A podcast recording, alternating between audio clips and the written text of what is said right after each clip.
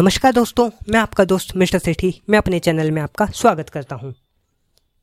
कुछ लोग माँ पर लिखते हैं तो कुछ पिता पर। लेकिन बहुत कम ऐसे लोग हैं जो दोनों पर लिखते हैं।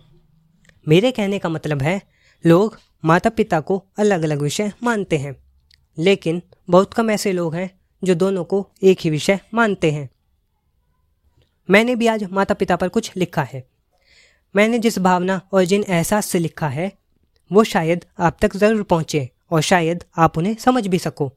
मुझे यकीन है आपको ये बहुत अच्छा लगेगा तो चलिए शुरू करते हैं। माँ ने गोद में खिलाया, पिता ने चलना सिखाया।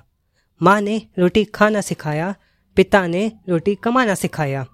माँ ने आँसू पोंछना सिखाया, पिता ने लड़ना सिखाया। माँ ने बिना गलती के माफ़ी मांगना सिखाया, पिता ने माफ़ करना सिखाया। माँ ने सपने देखना सिखाया, पिता ने उन्हीं सपनों को साकार करना सिखाया। माँ ने मांगना सिखाया, पिता ने वक्त से पहले देना सिखाया। मेरी कविता को ध्यानपूर्वक सुनने के लिए आपका धन्यवाद। अगर आपको मेरी कविता अच्छी लगी हो तो इसको लाइक ज़रूर कीजिए और अपने माता पिता अपने दोस्तों और उनके माता पिता के साथ शेयर ज़रूर कीजिए। और जो भी आपके वैल्यूएबल कमेंट्स हैं, वो आप मुझे कमेंट सेक्शन में बता सकते हैं। या फिर आपको मेरी इस कविता का कौन सा पार्ट अच्छा लगा, वो आप मुझे कमेंट सेक्शन में बता सकते हैं।